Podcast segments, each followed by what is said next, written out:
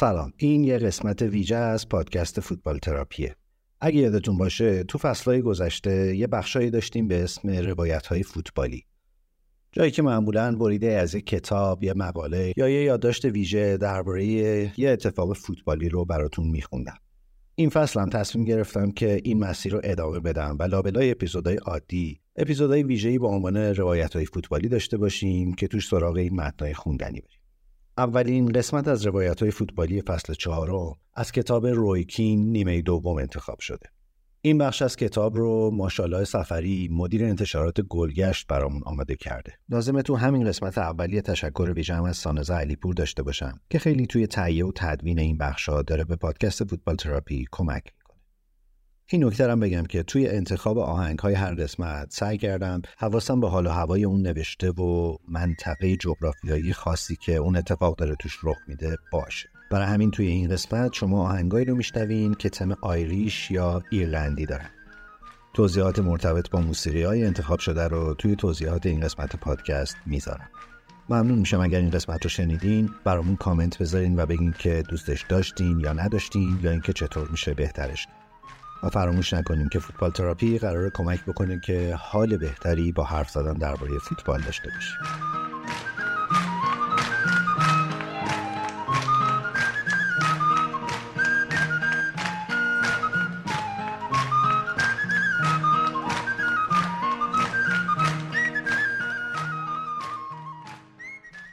روایت معروف ماجرا اینه که من مصدوم شدم. رباط صلیبی پاره کردم. و این مال زمانی بود که رفتم برای تک‌روپای الفی هالند. حالا بهم گفت از جام بلند شم و حق بازی رو بذارم کنار. به همین دلیل دفعه بعد که باش روبرو شدم کارشو ساختم. کار فوتبالشان تمام کرد. اما واقعیت اتفاقی که افتاد این نبود. کتاب من با عنوان کین ماه سپتامبر دو هزار و دو روانه بازار شد. یعنی فقط چند ماه بعد از جام جهانی و ماجرای سایپن، جایی که توی گینه نو با تیم ملی جمهوری ایرلند اردو زده بودیم و داشتیم برای جام جهانی دو هزار و دو ژاپن آماده می‌شدیم. اونجا بود که بین من و میک مکارتی سرمربی تیم سر مدل آماده سازی تیم دعوا راه افتاد و از تیم اخراج شد. گزیده از کتاب به صورت پاورقی تو روزنامه نیوز آف د ورلد منتشر شد. این یکی از متن‌های برگزیده کتاب بود. این هم یکی دیگه از بازی‌هایی که گند زدیم به هر چی بازی کردن. اونا از این بابت راضی‌ان، ما نیستیم. وقتی تدی شرینگام بیست دقیقه مونده به پایان بازی ضربه پنالتی رو وارد دروازه کرد، سیتی این موقعیت رو داشت که از ما جلو بیفته. استیو هاوی پنج دقیقه مونده به آخر بازی نتیجه رو مساوی کرد. تقریبا صد و هشتاد دقیقه میشد که منتظر الفی بودم. جور دیگه به قضیه نگاه می‌کردی میشد به عبارتی سه سال. حالا رو خط کناری اونور زمین توپ زیر پاش بود. الفی داشت مسخره بازی در می آورد. تا دلت بخواد ساب کرده بودم. زدم حسابی دخلش آوردم. توپ اونجا بود. فکر کنم حالا بخور مردی که آشغال، دیگه هم به سرت نزنه که بالا سر من وایسی و از این بابت که خودم علکی زدم به مصدومیت دستم بندازی. به اون رفیقت ودرالم بگو یکی هم واسه اون گذاشتم کنار. منتظر داورم نشدم که کارت نشونم بده. برگشتم و رامو کشیدم و رفتم رخت. این قضیه تبدیل شد به تیتر درشت روزنامه‌ها. کلی سر و صدا برپا کرد. از بعضی نظرها شده بود یه لقمه چربونر و من شک ندارم ناشر کتاب خیلی هم برآشفته نشد. کتاب فروشی هم همینطور. اینو میفهمم که وقتی کتابی منتشر میکنی در واقع دست به کار میشی تا چیزی رو بفروشی. جزئی از وجود خودت رو به معرض فروش میذاری. اما من حجم این پوشش تبلیغاتی رو پیش بینی نکرده بودم. باورش غیر ممکن بود. انگار زده بودم یکی رو نفله کرده بودم. اون موقع برای خودش تبدیل شده بود به یه جور کابوس. برای کتاب از یه سال قبل برنامه‌ریزی شده بود. قرار این بود که بعد بازی من تو جام جهانی کار کتاب تموم بشه. قرار بود از اون کتابای امید بخش باشه. کتابی که بعد از صعود به مرحله بعد از یه گروه دشوار و یه مبارزه جانانه تو ژاپن منتشر می‌شد. به نظرم کتاب کلی هم امیدوار کننده بود. ولی من تو جام جهانی بازی نکردم. تازه امکانم نداشت با سگ بیچارم پا رو از خونه بذارم بیرون و کسی دنبالم رو نیفته. از قضیه که دو ماه گذشته بود و اوضاع داشت آروم می‌شد. ولی حالا دیگه تکت روی پای هالند شده بود آخرین مایه آبروریزی. رسانه‌ها همه درباره این ماجرا حرف می‌زدن. نبض ماجرا رو گرفته بودن دستشون و افتاده بودن به خواهش و تمنا که یکی در این مورد کاری بکنه و باید انصاف داد که منم گزک رو داده بودم دستشون که قضیه رو حسابی ریز و واریز کنن. به اتحادیه فوتبال فشار می آوردن که در این مورد دست به کاری بزنه. اونا هم که دست رد به سینه کسی نزدن. منم متهم کردن که باعث شدم آبروی فوتبال بره چون هالند رو با قصد قبلی مصدوم کردم. و اینکه قصد سودجویی داشتم که برداشتم تکل رو به این شکل توصیف کردم.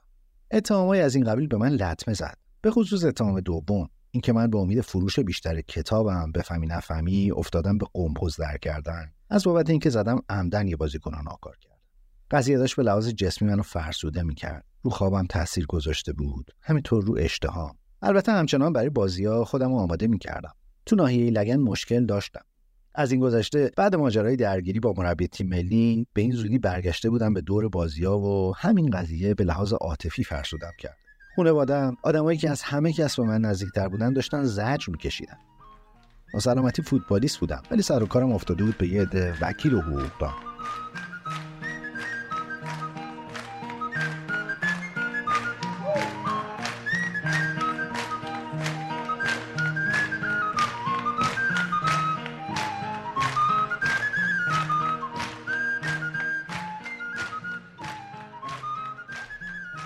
جلسه دادرسی تو بولتون تو ورزشگاه ریباک برگزار شد. دادگاه نبود، ولی حس و حال دادگاه رو به آدم میداد. به نظرم کارشون درست نبود. قضیه مربوط میشد به فوتبال، ولی مثل یه قضیه فوتبالی باش برخورد نمی‌کرد. اتهام و اتحادیه فوتبال مطرح کرده بود، ولی من نشسته بودم داخل اتومبیل و همراه یه وکیل دعاوی و مأمور تحقیق داشتم از منچستر حرکت می‌کردم به مقصد مورد نظر. به نظر درست نمی‌اومد. فضای ماشین آروم بود و در واقع من اون دو نفر رو نمی‌شناختم. انرژی مثبتی هم در کار نبود. هیچکی نمیگفت به خاطر این پرونده میجنگی. تنها مسئله‌ای که در بین بود این بود که خسارت کاهش پیدا کنه. برای اون دو نفر قضیه یه روز کاری اداری بود، اما برای من خیلی بیشتر از این حرفا بود. میدونستم دارم پرونده رو میبازم، ولی وقتی اون شب برگشتم خونه اینم میدونستم که کار بالاخره فیصله پیدا می‌کنه. اون روز که داشتیم به این در اون در می‌زدیم که وارد ریباک بشیم، هر کی بود پیش خودش فکر می‌کرد دارن منو به خاطر آدمکشی می‌کشن دادگاه. الان با خودم میگم کاش خودم تنهایی راهمو کشیده بودم و رفته بودم. در واقع آرزو میکردم این کاش اصلا وکیل نداشتم. کاش سرمو میذاشتم میرفتم داخل و خیلی ساده خسارت رو به گردن میگرفتم. اتحادیه فوتبال به من اتهام زد و خود همین اتحادیه فوتبال بود که رأی نهایی را اعلام کرد. خودش هم قاضی بود، هم هیئت منصفه. فشار رسانه‌ام که ادامه داشت. باید کاری کنن که نفعش به فوتبال برسه. قبلا هم تو شرایط قرار گرفته بودم که از من بازجویی شده بود، ولی اون موقع احساسم این بود که گوش شنوایی هم وجود داره.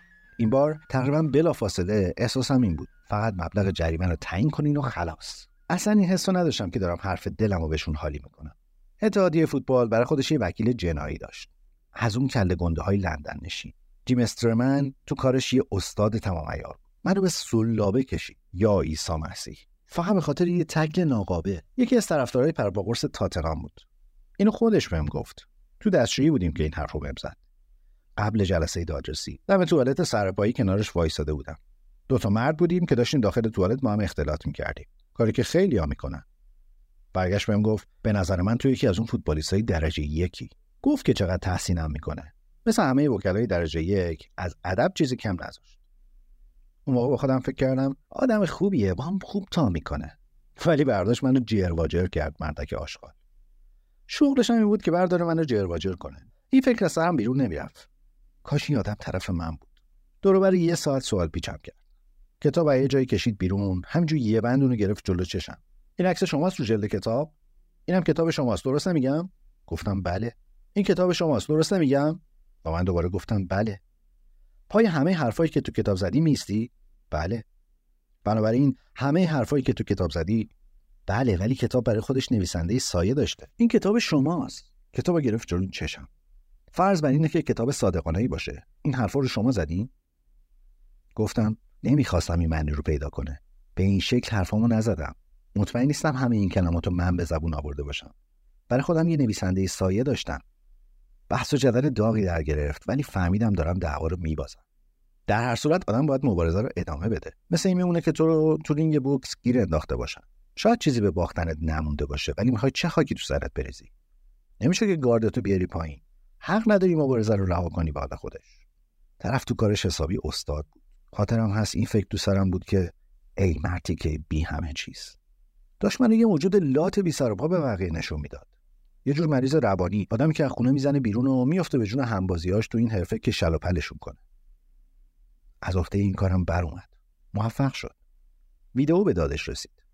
میتونیم تکلو ببینیم؟ فیلم تکلو پیش خودشون داشتن. اونم با دور آهسته، هر چیزی رو که آدم با حرکت آهسته نگاه کنه از اصلش بدتر به نظر میاد. حتی فین کردن آدم هم تو حرکت آهسته ریخت و قیافه وحشتناکی پیدا میکنه.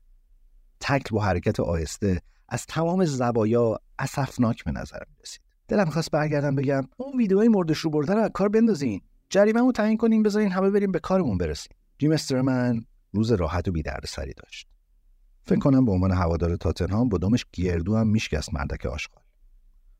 یادم از ذهنم گذشت دارن منو میدن به باد فنا. نشستم سر جام. نوبت رسید به ایمان دامفی. ایمان نویسنده سایه کتاب بود که راهشو کشیده بود از ایرلند، اومده بود اونجا تا به عنوان شاهد تو جلسه دادرسی شرکت کنه. قبلا گفته بود که جریان تکل رو به زبون خاص خودش توصیف کرده. قبل اینکه وارد جلسه بشیم، خیال داشتم بهش بگم ایمان اگه ازت پرسیدن فکر می‌کنی من عمدن رفتم طرف هالند که بهش صدمه بزنم، بگو نه، ولی از تصمیم خودم برگشتم. نمیخواستم با گفتن حتی همین مطلب ساده و بدیهی دست باچش کنم. استرمن ازش پرسید: آقای دامفی، شما فکر می‌کنین آقای کین عمدن رفته طرف بازیکن حریف آقای هالند تا بهش صدمه بزنه؟ و جواب ایمان به استرمن تو سه کلمه این بود: بدون هیچ شکی. این حرف کل دفاعیه منو به باد فنا داد. ایمان کتابو نوشته بود. اون شاهد من بود. فکر کنم احساس کرد دارن خودشو محاکمه میکنن و اینکه دادگاه چیزی در حد اندازه یه دادگاه جناییه. میخواست خودشو از قضیه کنار بکشه. منم میتونستم طرز تلقیشو از ماجرا درک کنم. کتابو که تحویل داده بود، بنابراین وظیفه‌شو انجام داده بود. حالا دیگه من مونده بودم و من. کتاب مال من بود و این اسم من بود رو کتاب. ولی فکر کنم فکر کرده بود دارن روایت اونو تو کتاب به محاکمه میکشن. تنها چیزی که دلش می‌خواست این بود که از شر ماجرا خلاص شه و از دادگاه بزنه بیرون. عجله داشت خودش رو برسونه و پرواز برگشت به دوبلین. نگاش که می‌کردم این فکر تو سرم بود. حالا دیگه کارم بی برو برگرد تمومه. برنگشت بگه اینطور فکر می‌کنم، شاید، یا حتی احتمالاً، یا اصلا بگه راستش نمیتونم به این سوال جواب بدم. بدون هیچ شکی. این حرفی بود که اون به زبون آورد. به نظرم به عنوان نویسنده سایه وقتی داشت کتاب می‌نوشت باید از دید من به قضایا نگاه می‌کرد. اصلا ملامتش رو ندارم ها، به هیچ وجه. بدون هیچ شکی. از حالت صورت جیب استرمن میتونستم این رو بخونم که داره پیش خودش فکر میکنه. آی گل گفتی. پای عمل در میون بود. صحبت فوتبال بود. پای رقابتی در میون بود که رفت سرش نمیشه. بازیکن‌های زیادی بودن که پرم خورده بود به پرشون. فرق بین صدمه زدن به یه آدم و مجروح کردنش هم خوب میدونم. نرفتم طرف هالند که مجروحش کنم. وقتی توی یه رقابت ورزشی شرکت میکنی، اینو میدونی که از چه راهی میتونی به بازیکن حریف صدمه بزنی. برای همینه که میبینی تو زمین فوتبال آدم‌ها از دیدن نوع خاصی از تکل برآشفته میشن، چون میدونن پشت این تکل چه قصد و غرضی خوابیده. بازیکنی سراغ ندارم که در مقابل من بازی کرده باشه و باش درگیر شده باشم. پاتریک ویرا کاپیتان آرسنال برای بچهای چلسی، فکر نکنم هیچ کدوم از اونها باشن که درباره من حرفای خیلی ناجوری بزنن. قاعدتاً میگفتن از اون آدمای بدعدای بدخلقم و اینکه سرم درد میکنه برای جنگ و دعوا. ولی گمان نکنم احدی از اونها بگه که من آدم موزماری بودم. البته شاید هم اشتباه میکنم. شاید صدها نفر باشن که بگن بودی، بد جوری هم بودی. البته که با تک میرفتم تو پای دیگران و بهشون ضربه میزدم. ولی هیچ وقت دلیلی نداشت وایسم اون وسط زمین و تماشا کنم ببینم کسی رو که بهش تک زدم چه جوری با برانکارد از زمین میبرم بیرون. نمیخوام بگم با این کارم شاخ قولو شکستم ها، ولی همیشه خدا اونا از جاشون بلند میشدن و بازی رو ادامه میدادن. هیچ جور قصد و غرض قبلی در کار نبود. دفاع ساده و بدیهی من این بود که تو فاصله بازی مقابل لیدز تو سال هزار و نهصد و نود و هفت که من ربات صلیبی دادم و اون بازی سال دو هزار و یک که هالند برای منچستر سیتی بازی میکرد و من رو پاش تک زدم، سه چهار بار دیگه در مقابل اون بازی کرده بودم. اوایل فصل مقابلش بازی کردم و تو همون بازی شروع کرد به بد و بیرا گفتن به پول اسکولز. اگه من همچی آدم دیوونه کینه‌جویی بودم، چطور بود که این همه سال صبر کردم به امید فرصتی که بزنم دخلشو بیارن؟ شاید چنین فرصتی نصیبم نمیشد. بازیکن جماعت از این در میاد داخل و از اون در میره بیرون. استدلال من کلا این بود که این دفعه اول نبود که مقابلش بازی میکرد. نشستم به تماشای بازی‌های غنیمی که توش هالند مشغول حقه سوار کردنه که منو از بازی خارج کرد. به عنوان حریف بازی این آدم یه عوضی تمام عیار، موزی و آب زیر کاه.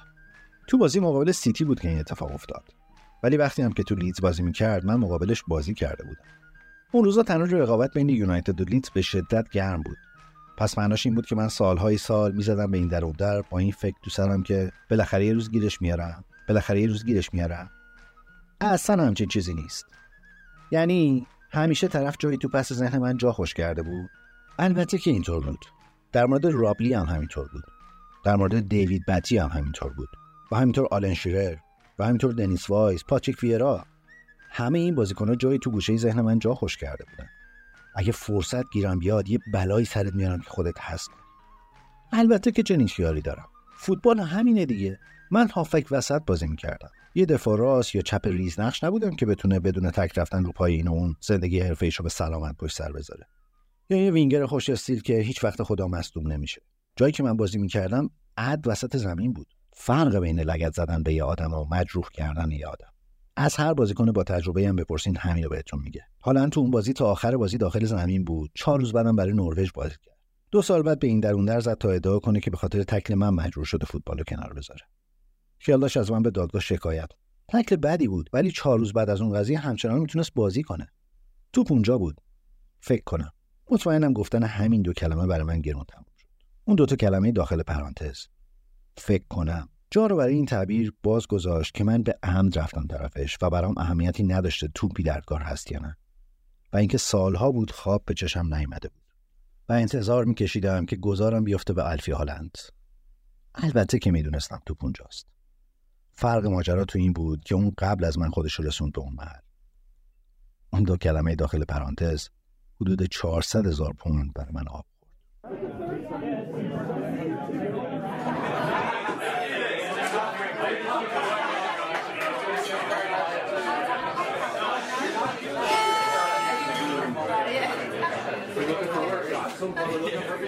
In the merry month of June, from me home I started, left the girls a tune. Nearly broken hearted, saluted father dear. Kissed me darling mother, drank a pint of beer. My grief and tears to smother, then off to reap the corn and leave where I was born. I cut to start by thorn to banish ghosts and goblin in a new pair of brogues, rattling o'er the bogs and frightening all the dogs on the rocky road to Dublin. One, two, three, four, five. Hunt the hare and turn her down the rocky road and all the way to Dublin. Whack full all they ride.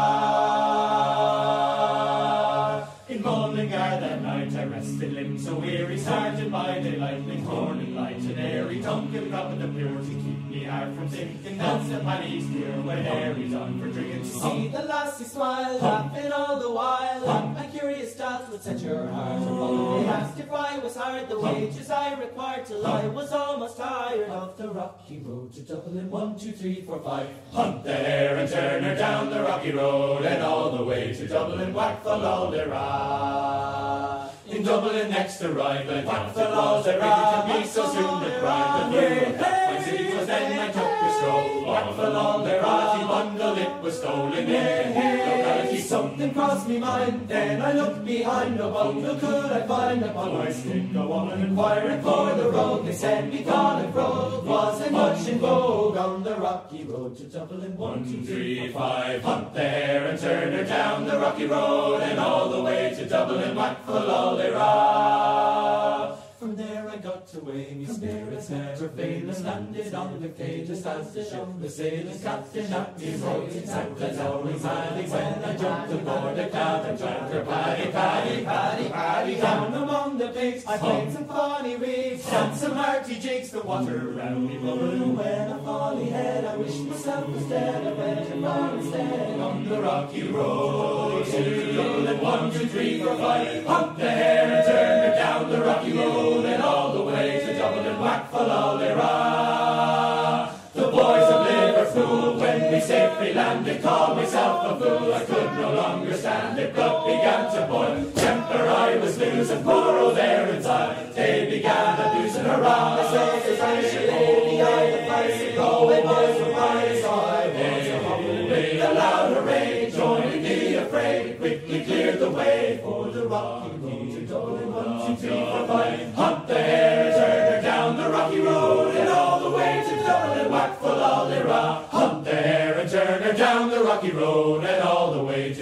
Whack for lolly rah.